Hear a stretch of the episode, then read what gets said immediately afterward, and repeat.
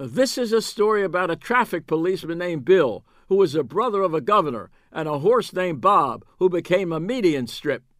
It begins as far back as the 1930s, when traffic at Pratt and Light Streets was said to be as busy and out of control as any corner in the world, including corners in London, Paris, or Rome. Whatever, according to then Traffic Commissioner Thomas Keys, in those days William Bill McKeldin, the brother of Governor Theodore McKeldin, was a mounted policeman stationed at that corner to direct traffic.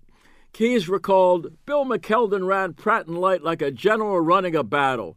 He shouted at drivers all day long. He never used a whistle either.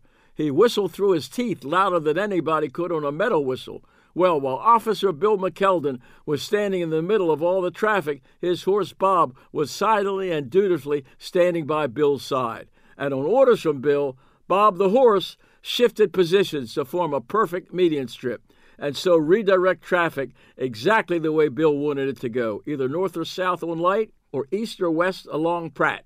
Bob was a live median strip. The system worked well. Bill and Bob kept all that traffic moving. End quote.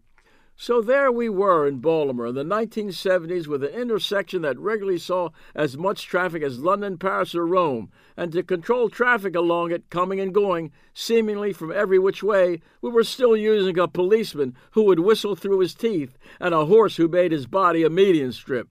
But don't be too quick to laugh. The next time you're stuck in traffic at Light and Pratt, as you may be and often these days, you might think about Bill McKeldin and his horse Bob, and how, if they were both still on the job, you'd be on your way.